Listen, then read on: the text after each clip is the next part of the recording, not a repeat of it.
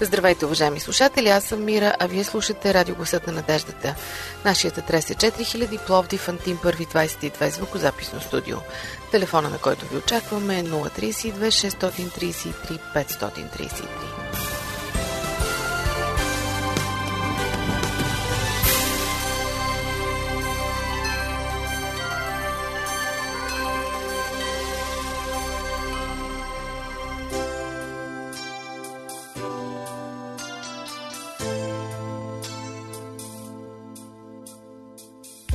Тръгнали сме на някъде. Бавно вървим и мислим. Ще си подадем ли ръка? Ще си помагаме ли? Да посрещаме проблемите заедно. Да се радваме на зората заедно. Да вървим към кръста заедно. Уважаеми слушатели, започва нашето предаване заедно. Останете с нас.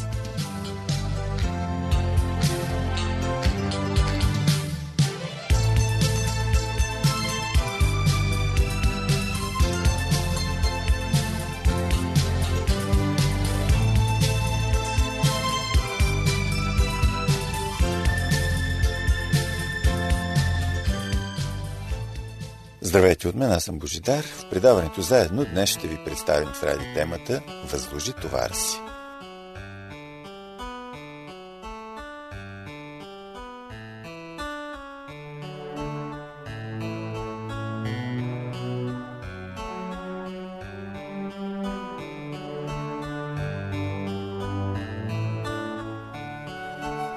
Скъпи приятели, ние се различаваме по много неща – Различни сме по происход, образование, народност, пол, професия. Да изреждаме ли още? Ами по мечте и желания? Ами по избора на професия и хоби? Но има едно нещо, по което всички си приличаме. Когато ни е тежко, ние търсим помощ, търсим съвет. Искаме по някакъв начин да се разтоварим от бремето. Базовия стих за нашите мисли днес се намира в първото послание на апостол Петър, 5 глава, 7 стих. Всяка ваша грижа възложете на него, защото той се грижи за вас. Според друг превод този стих гласи Възложете всичката ваша грижа, всичките ваши тревоги, всичките ваши безпокойства, всяка ваша загриженост, веднъж за винаги на Него, защото Той се грижи за вас преданно и бдително. В много пряка логична връзка и следващия стих, стих 6 от посланието до Филипяните 4 глава.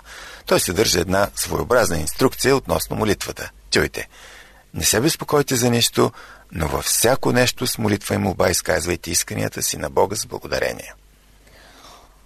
Всъщност, фразата не се безпокойте за нищо е малко мъглива за нас, хората, които живеем в 21 век. По-приемливо би било да кажем, има ли нещо, за което да не се тревожим. Тревожим се за пресичащите улицата малки наши деца, тревожим се за нашите близки, които се прибират по тъмно. Грабежите и нападенията станаха ежедневие, за съжаление. На всичкото отгоре почнаха да ни палят и колите. За един месец София запалиха повече от 30 коли. Аз мисля, че вече клонят към 50. Ми като включиш и другите в извън София. Всеки от вас може да добави по някое притеснение, но да се върнем към стиха, който прочетохме преди малко – като използваме други преводи. Нямайте никакво безпокойство за нищо. Или също така гласи в друг превод същия стих следното. Не се измъчвайте или нямайте безпокойство за нищо, но във всичко чрез молитва и молба с благодарение изказвайте исканията си на Бога.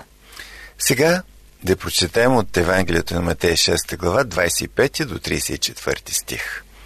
Затова ви казвам – не се безпокойте за живота си, какво ще едете или какво ще пиете, нито за тялото си, какво ще обличете.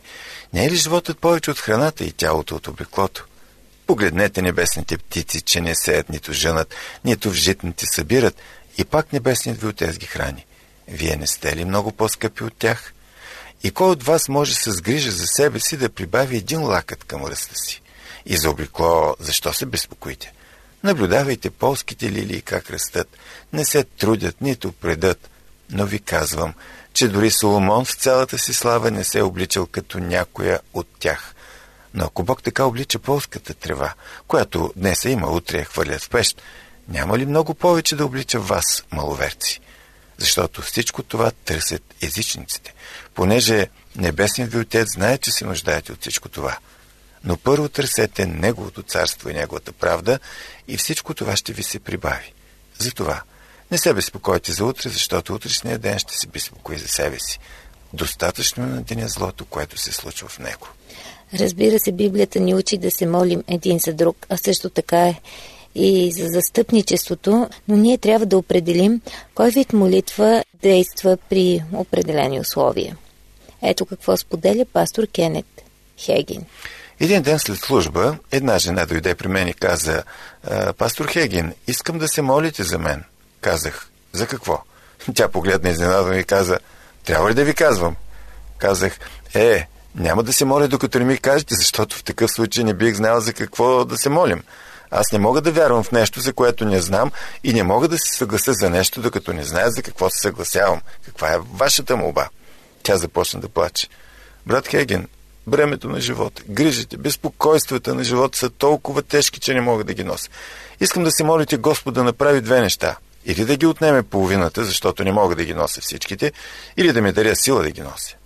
Сторих най-доброто, за да й помогна. Казах й, не мога да се моля по този начин. Това не ще бъде по словото. Виж, молитвата на вярата няма да действа по този начин. Фактически има само един вид молитва, който ще действа по този случай. Тя погледна сепнато. Казах, виж, Словото Божие ни казва точно какво да правим с нашите безпокойства и тревоги и грижи. Цитирах ли първото послание на апостол Петър, 5 глава 7 стих. Всяка ваша грижа възложете на него, защото той се грижи за вас. Тя погледна към мен и каза, ти си коровосърдечен, ти си така коровосърдечен. Употребих всичката любезност в гласа си, която можех и казах, скъпа сестро, не съм коровосърдечен. Аз не съм написал Библията. Не съм този, който е казал това. Това е Божието Слово и Бог ти обича. Да, отговори тя, но ти не знаеш за какво се тревожа. Казах и, да, сигурен съм, че не знае за какво се безпокоиш, но Бог знае. Той знае всичко. И Божието Слово е, което казва, възложете вашата грижа, възложете всичките ваши тревоги, всичките ваши безпокойства, всяка загриженост, веднъж за винаги на Него. Аз не мога да направя това, беше нейният отговор. Да, можеш. Бог е справедлив и мили добър и не иска да сториш нещо, което не можеш, бе пък моят отговор. За мен изглежда, че всеки ще бъде радостен да открие този стих в Библията и да бъде подбуден да действа според него. Но, за съжаление, тази жена се обърна и си отиде, като каза «Не мога да не се безпокоя». Всъщност много от нас може би приличаме на тази жена. Безпокоим се, но когато ни се предложи лекарство, обръщаме главата си на другата страна. Това ми напомня за един анекдот. Лекар и пациент разговарят Пациентът казал, докторе, мога ли да пия тези хапчета с кафе? Може. Ама, докторе, аз не пия кафе. Коментарът е излишен. Скъпи приятели, няма полза да продължаваме да четем Библията, ако това не ни доставя радост и трепет на нашия дух. Нужно е да се върнем там, където сме спрели да ходим светлината. Когато ходим чрез вяра, когато вършим това, което казва Библията, ние сме, може би, чудаци за другите, дори в християнските среди понякога. Те мислят, че нещо не е вред с нас, защото не се безпокоим. Когато се предадем на Исус, ние вече не трябва да се безпокоим. Трябва да запомним. Проблемът вече не е наш, а Негов. Тогава можем да кажем, ние сме освободени от грижи. Дори когато все още сме там, от естествена гледна точка. Защото ние не носим този товар. Исус го носи. Има една песен, която гласи Занеси бремето си на Господа и го остави там. Трудността с повечето хора е, че те идват до ултаря или където се молят, донасят грижите си на Господа, казват му за тях и когато стават от мястото на молитва, забележете, вземат отново бремето си. Ние можем да сторим това. Ние можем да възложим всичките си грижи на Него, защото Той казва да го сторим – той не е несправедлив. Той няма да каже на теб или на мен да сторим нещо, което не можем. Това би било несправедливо, а Бог е справедлив.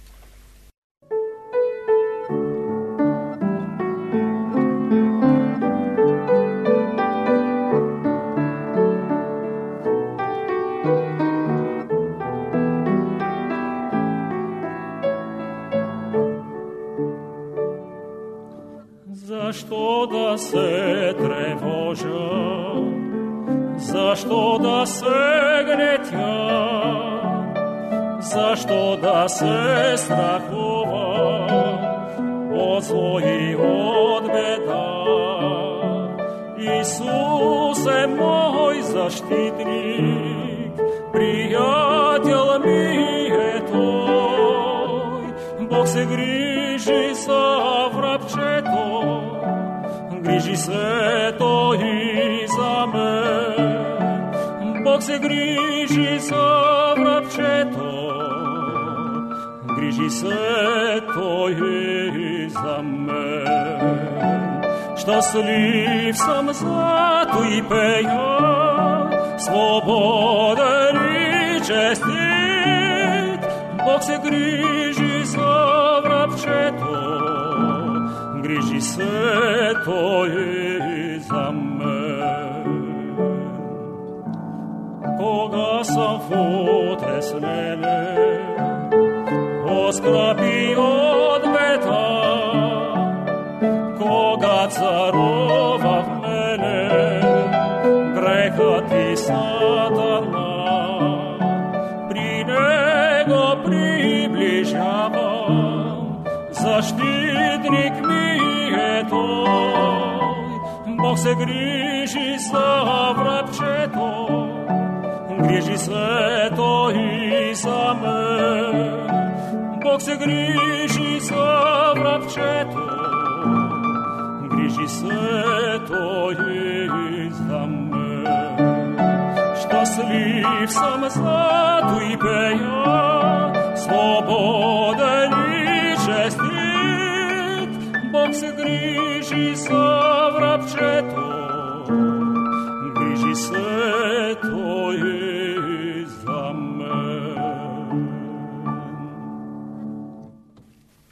Скъпи приятели, вие слушате Радио Гласът на надеждата. Нашия телефон е 032 633 533. Ако искате, можете да ни откриете и във Фейсбук. Там сме като Адвентно радио България, изписано на кирилица. Сега темата Възложи товара си продължава.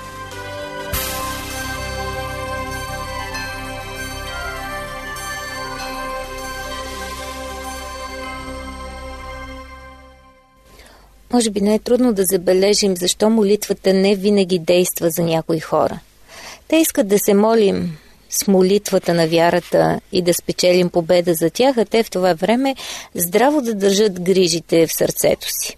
Но нека да се върнем към Филипяни 4 глава 6 стих и отново да се вгледаме в това, което ни казва Библията, защото това е една инструкция. Няма ли да спазим Божията инструкция за молитвата? Да прочетем листовката, както е модерно да се казва. И не вярваме ли, че Бог знае за какво говори? Ето отново да си напомним стиха. Не се безпокойте за нищо, но във всяко нещо с молитва и молба изказвайте прошенията си на Бога с благодарение. Доста лесно е да практикуваме втората част от стиха, но във всяко нещо с молитва и молба изказвайте прошенията си на Бога с благодарение. Но тази част няма да действа без да направим и първата стъпка – не се безпокойте за нищо. Може би става вече по-ясно, скъпи приятели. Първото нещо, което Господ каза е не се безпокойте или нямайте никакви грижи, никакви тревоги относно нещо. Така че направете първата стъпка и след това втората. Ние трябва да бъдем честни и да признаем, че имаме и ще имаме трудности в живота. Кризите на този живот идват до всеки от нас. Разликата е дали ние познаваме Словото, дали знаем за Духът Божий, дали знаем как да се молим правилно. Някои от нас се държат за грижите и безпокойствата, продължават да се тормозят, даже стигат до задушаване. А други, вероятно, се сваряват от безпокойство, грижи и тревоги. Може би това са степените на тревогите. Вижте, Словото Божие не работи само за един. И то не е написано само за ползата на един. Но Словото Божие принадлежи на всички. То се чете от всички. То действа на всички нас. Нека да го вземем като специална вест от едно мило, любящо, радващо се сърце от нашия собствен баща и да го приложим лично за себе си. Да действаме според него с простотата на малко дете, за да можем да получим резултатите. А резултатите идват винаги. Нека накрая на нашите разсъждения да обърнем внимание на това, което натъжава авторът на 42 псалом и кое му дава сила и надежда. Както еленът пъхти за водните потоци, така душата ми въздиша за Тебе, Боже. Жадна е душата ми за Бога, за живия Бог. Кога ще дойда и ще се ява пред Бога? Моите сълзи ми станаха храна денем и нощем, като непрестанно ми казват «Къде е Твоят Бог?» Изливам душата си дълбоко в мене, като си напомням това, как отивах с множеството и завеждах шествието в Божия дом, с глас на радост и на хваление с множеството, което празнуваше. Защо си отпаднала, душа моя? И защо се смущаваш дълбоко в мене? Надявай се на Бога, защото аз още ще го славословя за помощта от лицето му. Боже мой, душата ми е отпаднала дълбоко в мене, затова си спомням за теб от земята на Йордан и на планините Ермон от гората Мисар. Бездна призовава бездна с шума на твоите водопади, всички твои вълни и развълнувани води преминаха над мене. Но пак денем Господ ще заръча за мене милостта си и нощем песента му ще бъде с мен и молитвата към Бога на живота ми. Ще кажа на Бога моята канара – защо си ме забравил? Защо ходя на жален поради притеснението от неприятеля? Като че смазват костите ми, противниците ми ме укоряват и непрестанно ми казват, къде е твоят Бог? Защо си отпаднала, душо моя? И защо се смущаваш дълбоко в мене? Надявай се на Бога, аз още ще го славословя. Той е помощ на лицето ми и Бог мой. Скъпи приятели, надявам се, че с магическа пръчица не можем да премахнем нашите безпокойства, но нека се доверим на нашия Спасител. И последният стих, който искам да ви цитирам, е свързан с душевният мир. Моят мир ви давам. Аз не ви давам както светът дава. Да се не смущава сърцето ви, нито да се бои. Бог привдига насища гладните, изцелява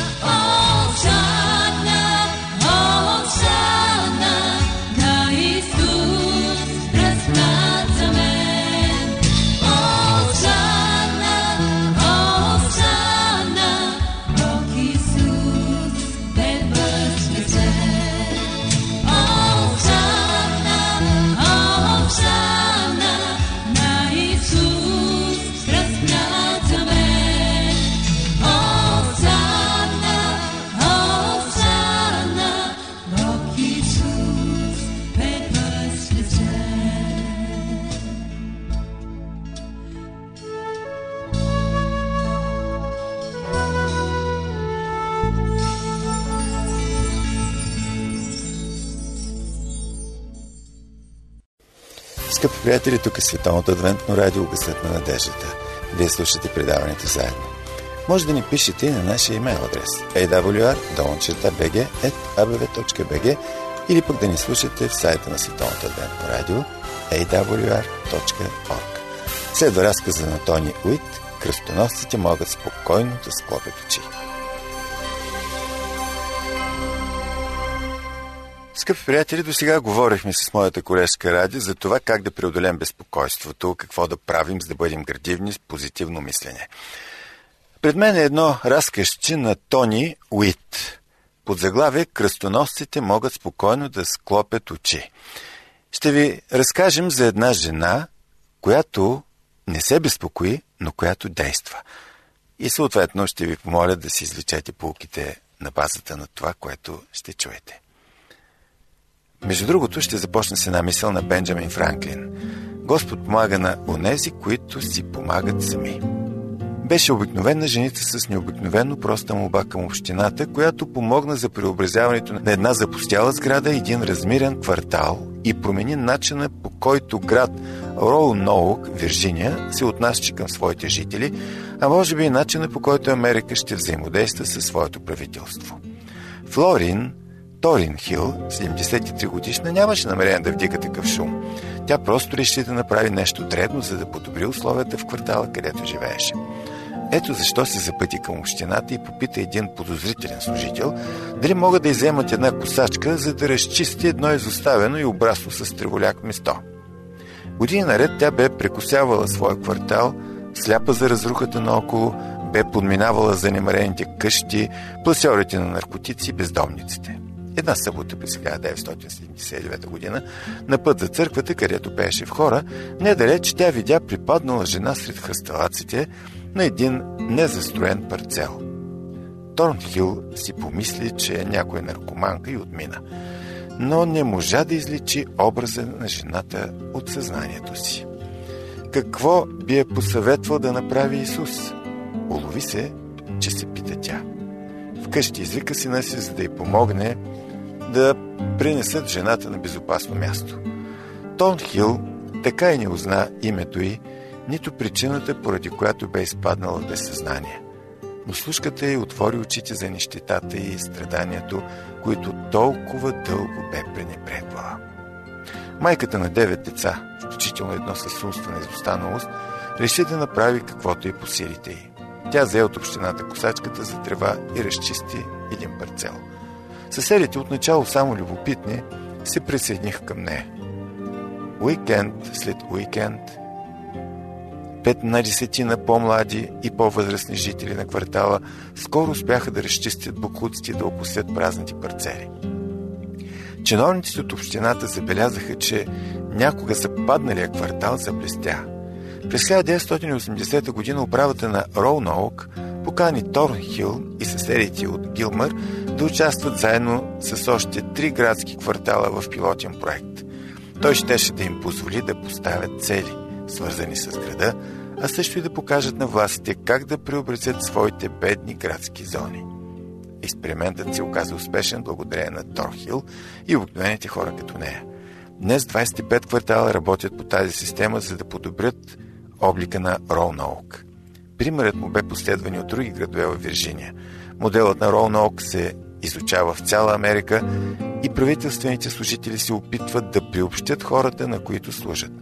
През 1994 година Торнхил и нейната група бяха удостоени с президентската награда за доброволческа дейност, учредена от Бил Клинтън, за поощряване усилията на доброволците, променили дадена общност. Торнхил обаче каза, че нейното истинско мерило за успех не е признанието на Белия дом. То е децата, които си играят в изцяло оборудвания парк, някога пазар за наркотици. То е домовете, които нейният екип е успял да купи и възстанови с събрани дарения и малко помощ от общината. То е специалистите, които са се умели да привлекат обратно в Гилмър с нисхолихвени заеми. То е и работниците на половин ден, които са наели да помагат в организационната дейност на квартала и да набират допълнителни дарения. Толкова е прекрасно да виждаш как децата се завръщат у дома, каза Торнхил. Знам, че не са безразлични. Те ще се грижат за този квартал дълго след като си отида.